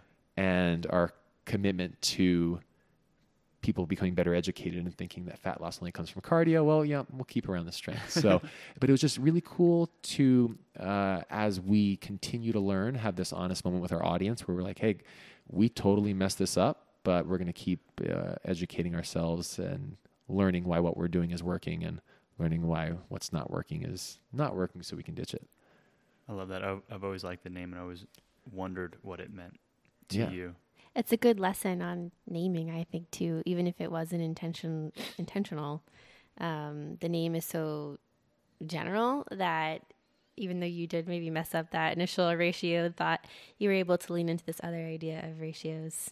Um, so I think that's interesting. Yeah. Yeah, and and that's all Courtney's like that. That Courtney came up with the name in, in the beginning, and she also came up with how it still is applicable. Yeah. So you know, while this interview is with me, it could have equally have been with Kyle or Becca or Courtney. So you know, if you are supporting a local business, there's always more than one person that's putting on the show, and uh, I couldn't have done this without my team. It just feels so cool that I actually can't remember what the business was like just being in one person's hands. So it is just as much their business, as I think I said earlier in the show, as it is every person who interacts with our products and our coaching services. So yeah, it's it is definitely a team effort, and I just speak on all of their behalves. So thanks for having me on. Though it could have been and may have been a little bit more eloquent coming from them. um, it was our pleasure. I love that. Uh, we talked a lot about how you got where you are today mm-hmm. and how strength ratio has grown into what it is now. But what is what are you looking forward to doing in the future? What's kind of the next step for strength ratio? So it, it's a great question because right now, what we're looking to do is we're looking to get ourselves to a position where you know we we're working around the clock to have as a business people really satisfied and fulfilled and feeling a great sense of community in Asheville and increasingly more people from a distance to feel like they can be connected to a coach or a program that serves their individual needs. So, in pushing our efforts both near and far, we're just working to get to a spot where we can focus efforts more on, uh, you know, as, as, the business continues to grow, things like uh, community outreach. So, reaching out to people who might not be able to afford a gym membership and offer that to them uh, to offer classes to underserved populations who might speak a language other than English and offer you know something of value to to them as well um, because there are also maybe maybe people who are not in Asheville and people who can't afford a higher price point that goes along with individualized coaching and programming uh, we're looking to create products that you can use and with guidance that might not be as thorough as a one on one type of support, you can, with your own program, go to whichever gym you're at and know that the programming you're following echoes all the things we've spoken about mm. and that you can do this in a, in a safe and, and intelligent way. So we're looking to, you know, in the community, help those who might be underserved with fitness. And from a distance, we're looking to just expand our reach uh, and help a broader audience with perhaps a price point that's a bit lower, but uh, a product that's no less effective. I love that. And I'm excited to see what that looks like. I had a question though. You mentioned at one point that you're like up and working at five o'clock. I would love to know a little bit about what your day looks like. I know we kind of lightly touched it, um, but what your day looks like, where your time kind of goes, and what tools are you using mm-hmm. in your own personal world to like get work done? It seems like you're in beast mode all the time, and I know from training philosophy it can't be true, but maybe it is. Um, oh, so drawing, like, drawing, uh, that's great. So I think I see what you're saying. Uh, there is an interesting. That's such a great point. There's an interesting um, conflict that exists between sustainable training practices. Um, although it's uh, potentially not a conflict, and I'll try to propose an example. So, I think what you're getting at is how does an entrepreneur make their endeavor sustainable so as to help other people over a long period of time. Correct. That's, okay. That's where I'm. That's where I'm going with. So this. there are. Let Let's say, Sarah, you wanted to. You came in and you're like, my goal is to accomplish this one really, you know, kind of not far-reaching, but this very um, uh, uh, intense challenge. You want to overcome this intense challenge. Maybe it's a race or it's a, a you know something you want to do in the gym, uh, a weight you want to hit, a, a, skill you want to accomplish, but you want to do it on a short timeline. The reality is is that we can do those things. We can make things more aggressive in the gym. But then we have to, after we've accomplished those things, deload so for a business owner, that would mean that they are pushing super hard, kind of at an unsustainable pace until they get to a spot where they can where they can scale, or you're working very hard And so a deload is just simply in training a reduction of training mm-hmm. variables. In life, you can have that deload where your business is now involving a lot more people and you're working a lot less and that's that's planned down the road. You can also have tinier like quote unquote lighter days. So in the gym you might have like a light day. But I think as an entrepreneur it's important to have these light days or these reset days or like a mini deload. So you go to like the sauna house in town, right? You take time to really shut work off. And a lot of like you said this is transferable. A lot of things that you would do in training are such great things to do in life. Uh, you need to make sure that if you are pushing aggressively with your business, that you have the time to fill the cup back up. And that is very challenging. You know, so at my day starts at 5 a.m., but so does Kyle's and so does Becca's. I'm speaking on all of our, our, our behalves, is that we're working really absurd hours, but it's not indefinite. So if someone came to us and they're like, I want to squat 500 pounds, and I'm going to squat heavy for the next five years, we'll say that's totally not going to happen.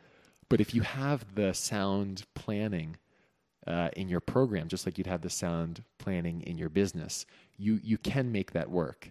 And just like our clients use us uh, as social support and as people who are in their corner, kind of casting a vote uh, for them, so too do we have one another.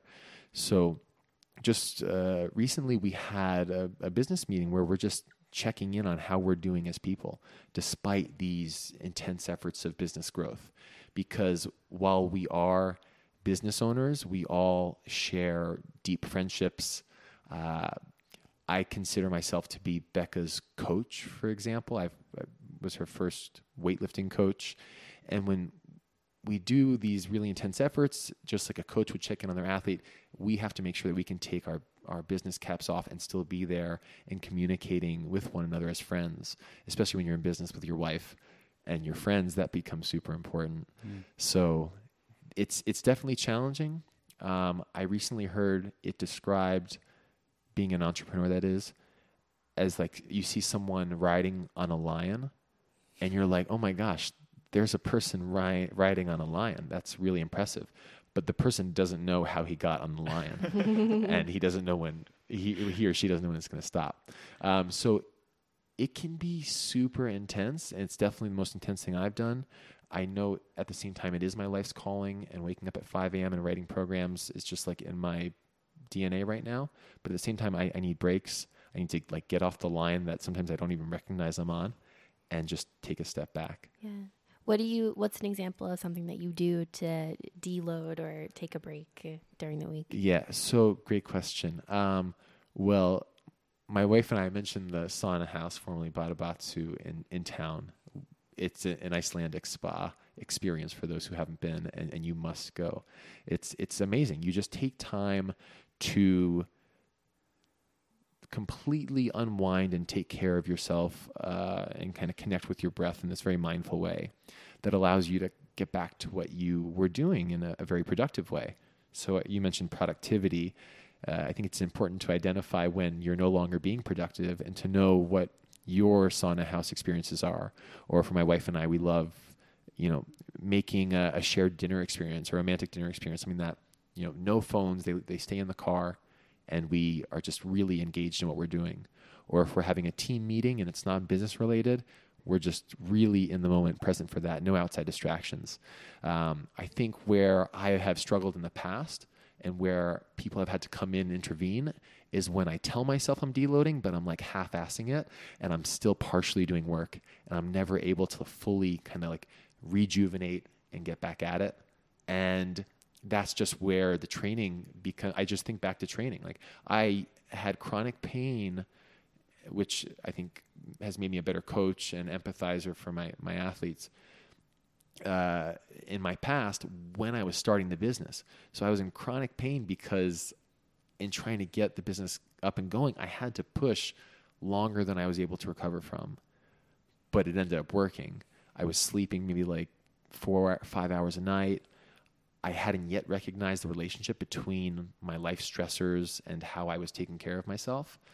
And as I became better educated and as things became a bit more, you know, easygoing with the business, not only did the pain in my body decrease, but I was able to uh, train, like recognizing that you know in life I can only push so hard. I was able to recognize and consult others to learn that the same applies to my my physical training. And since that time, when I had the business, this was you know 2014. I have had some tweaks and some like little aches and pains, but no injury that's ever kept me out of the gym. So as I've become a better athlete and a better coach, I think I've become a better business owner because I recognize that uh, importance of the, the importance of deloading in life and in training. Wow. It's a book title. um, where are you at, Sarah? Do you have any more questions on training or philosophy? Because we can go into and, and I'm sure you guys feel that too as as en- as entrepreneurs yourself. It, it, it can be so hard, and I, I'll say this like if I don't know if you feel this way, but you I'm sure you do because of the podcast. When you meet when you kind of go into something and you're trying to create something yourself, and you want to support someone local, you like really feel that deeply because you see, even if it's not on the surface, you see what that person's doing. Like you're you're you were perceptive of what we were doing from a business standpoint even before you came in because you were involved, yeah. and uh, you can just appreciate the effort that someone puts forth. And I would say that if you're in Asheville or whichever you know community you're part of, when we first moved to Asheville, I would see you know support local everywhere, and I didn't know what that meant. Like deeply didn't know what that Mhm. meant. But now I'm like, oh my gosh, absolutely. The restaurants that we want to dine at and have great experiences with, they're going to definitely be at the restaurants of the chefs that I do personal training with because I care about these people Yeah. and it's this symbiotic relationship I want to share and, and, and support and foster in our town. So yeah, it's it's Perfect, it's perfect awesome. segue. Because I was going to say, do you want to uh, move towards some Asheville questions? I have a bunch of Asheville Sure. questions. For I'm wondering when you think about Asheville, you've been here now uh, Six- six years. six or seven. years. Um, we've talked a lot about community, specifically the strength ratio community, and Asheville as a community supporting you. I'm wondering. Uh, we've attempted to ask this question a couple times. Do you s- see anything as like an obvious? Asheville's missing this. Mm, yes. Um, in fact, it at one point almost led to us leaving Asheville. Was so when we first moved here, and this is no longer an issue, is that the six years ago there weren't a lot of people our age. People couldn't either find the jobs, uh, or it wasn't. While it was on the map, it wasn't as on the map as it is now, and we had a hard time finding our, our social circles. That has seemingly improved each year. So, uh, in terms of diversity and age, now you have everyone. Um, there are challenges certainly to the kinds of jobs you can have, and that's kind of what this podcast is all about. Right? Like, how are people doing it? Because it's seemingly really hard in Asheville. But the one thing that we've uh, kind of been challenged with is the lack of racial diversity, um, especially when we moved here six years ago. Super homogeneous, uh, you know, very, uh, uh, you know, uh, small, condensed, and and in time, not at times, it, but still today, uh, segregated community. And I know it's this way in bigger cities too, but you know, quite a low Hispanic population, uh, Asian population, African American population. But every year that we've been here, we see when you go downtown or you're in West Asheville walking on Haywood Street, you're seeing increasing racial diversity. And I know that the, the town's working hard on it. But that, I think, is one thing that, that the town still has a, a long way to go on. this podcast too. It is not missed by us that we uh, are are lacking diversity that we're looking for, and that's something we've noticed as well. Um, but I think that's very astute. Yeah. How? Well, Sarah, do you have any Asheville question? I feel like I could just rattle off questions, and that doesn't necessarily serve the podcast. And I could just talk to you all day. I mean, I'm always curious to under, to know where people enjoy going out to eat. Uh, do you have any favorite restaurants or cafes in town? so, Cúrate or Cúrate, I think if I'm saying it correctly. Uh, Mhm. Chef Cúrate? Kate- Cúrate. Chef Katie Button's restaurant. is It's the best food I've ever had in my life. That's definitely like our, our special occasion place. Uh, I know Courtney loves uh, Binberry Bon. Uh, that's in West Asheville. It's kind of like Mm. cafe uh, breakfast experience. Um, I try to expand Kyle's horizons. He he'll still go to like Chipotle. Well, we'll still hit Chipotle up a lot, but like for lunch, gosh, there's like too many options. Yeah. Um, uh, but you know, like uh, if you've never sat on the porch of Corner Kitchen, uh, Chef Joe Scully's restaurant, that is an amazing experience. Or Limones downtown, or oh gosh, there are just too many to count. But I think that's the problem with Asheville sometimes is that when you go to make dinner plans or, or, or you know you want you want to experience something, it's sometimes Analysis overwhelming. paralysis, for Um, sure. Oh, Yeah. and but then one other place is so my wife and I went to Thailand hmm because there's been and this is for people who live in Asheville still listening to the podcast. I know we've been going for a while now. Is that if you're questioning where the good Thai food is, it's 100% Little Bee Thai's. And if you don't like Little Bee Thai's, you just simply don't like Thai authentic Thai foods because when we came back, we, we honeymooned in Thailand and it was the best experience ever. We came back, I'm like, well, we'll go here. We're hearing mixed reviews about Little Bee Thai's. We get our food and we're like, this is no, this is the, the real thing. Cool. So if you don't like it, you just shouldn't go Yeah. eat Lil, Thai food. Bee Thai's is not on our radar yet. oh, it's, man. Um, aware. it's right by down down by the grill house. yeah, right next door. Grail Moviehouse. Oh, wow. Yeah. So good. The head chef lived on the streets of Bangkok for 30 years, which explains the food's authenticity. I'm super into that. We one of our favorite restaurants in New York was Uncle Boons, which uh, air quotes authentic Taiwanese food, which oh, yeah. was our only example of a Thai restaurant that didn't have pad Thai in the menu, Wow. for example. Cool. We'll, we'll, we're we're gonna visit that for a hundred percent. Um, standard question towards the end of our uh, podcast is: if we had a magic wand, we or our audience had a magic wand and could grant you any one singular wish, sir, what might that wish be? Um, that's such a good question. It would be to whether it's with us or any of the fitness establishments in town, is that while you are going um, to find one that works for you, uh, you know, find what feels fun, find what you can stick with, find what's enjoyable, um, but also try to maybe dive a little bit further as for where you're getting your fitness and health information. So, um, you know, just becoming uh, increasingly, um, it, while it's hard to become literate when you don't know where to go to, um, just know that if you're getting your uh, nutrition and fitness uh, information from like a People's Health magazine or from a reality television show, probably not the best place. Uh, there are many, uh, many great health and nutritional uh, podcasts out there, and uh, you know different uh, higher level academic research journals that you can subscribe to that are, certainly not the starting place, but one place could be tuning into our podcast where we just take people who are much smarter than us and much more experienced and in fields that are outside of our own. Sometimes coaches pretend to be dietitians and registered nutritionists when that's not their profession. So we bring on those experts to talk and uh, just help people better understand what is evidence based uh, and, and kind of sift through all the noise because it, it, it can be quite noisy at times. And uh, I will. One of the many things that I think I've bothered you in the gym with is I, I come over. I'm like, I just watched this documentary.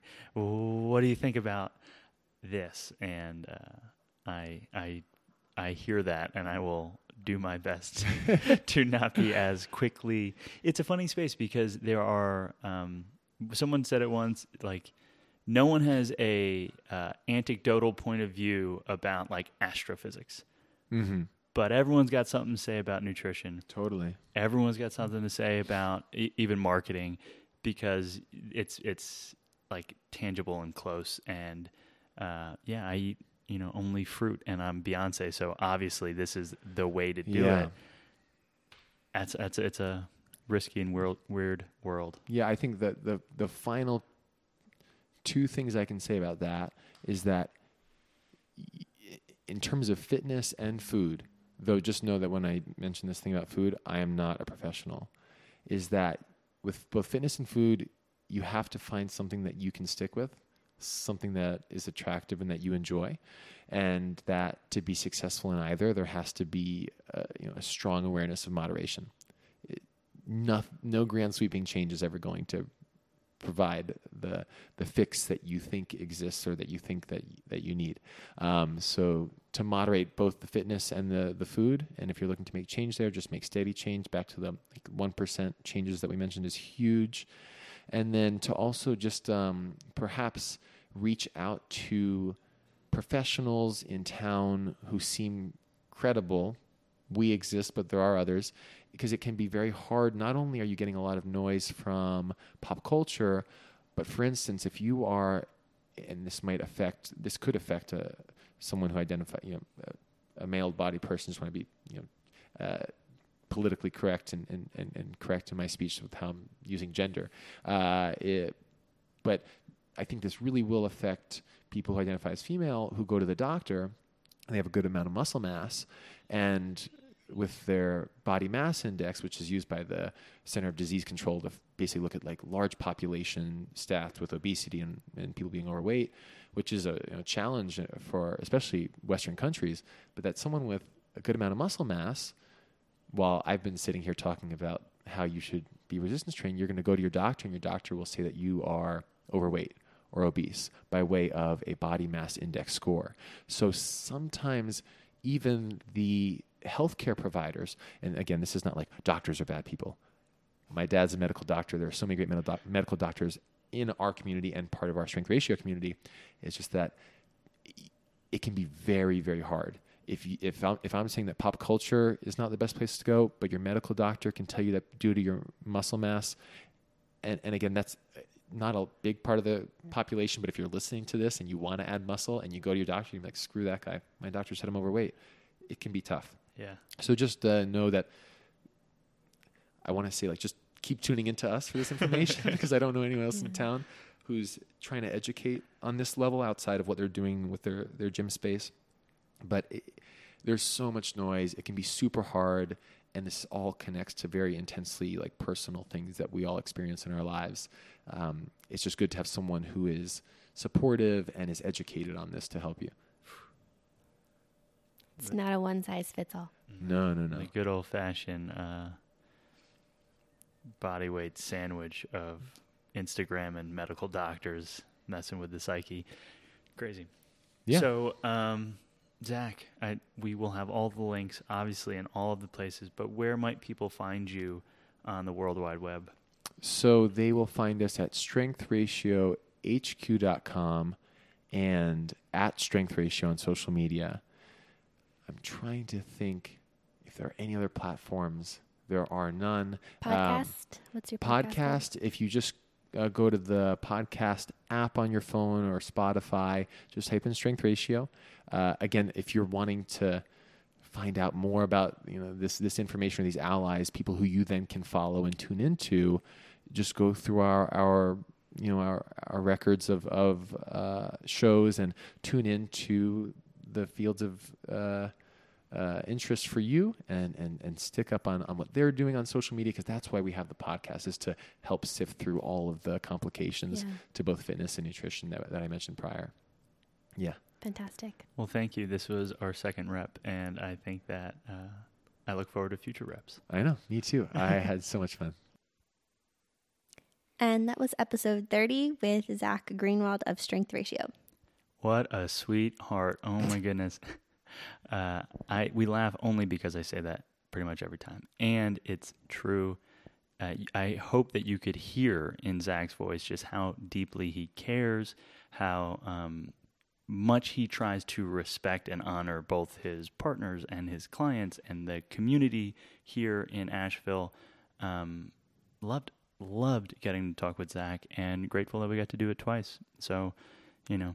Uh, I'll let I'll eventually let go of the fact that I made a mistake on the recorder. But um, fortunately, Zach is a very empathetic and uh, friendly person, so he was willing to record it again with us. Absolutely. So if you enjoyed this episode, please uh, let us know by liking and subscribing, and if you could reviewing on Apple iTunes or Apple Podcasts.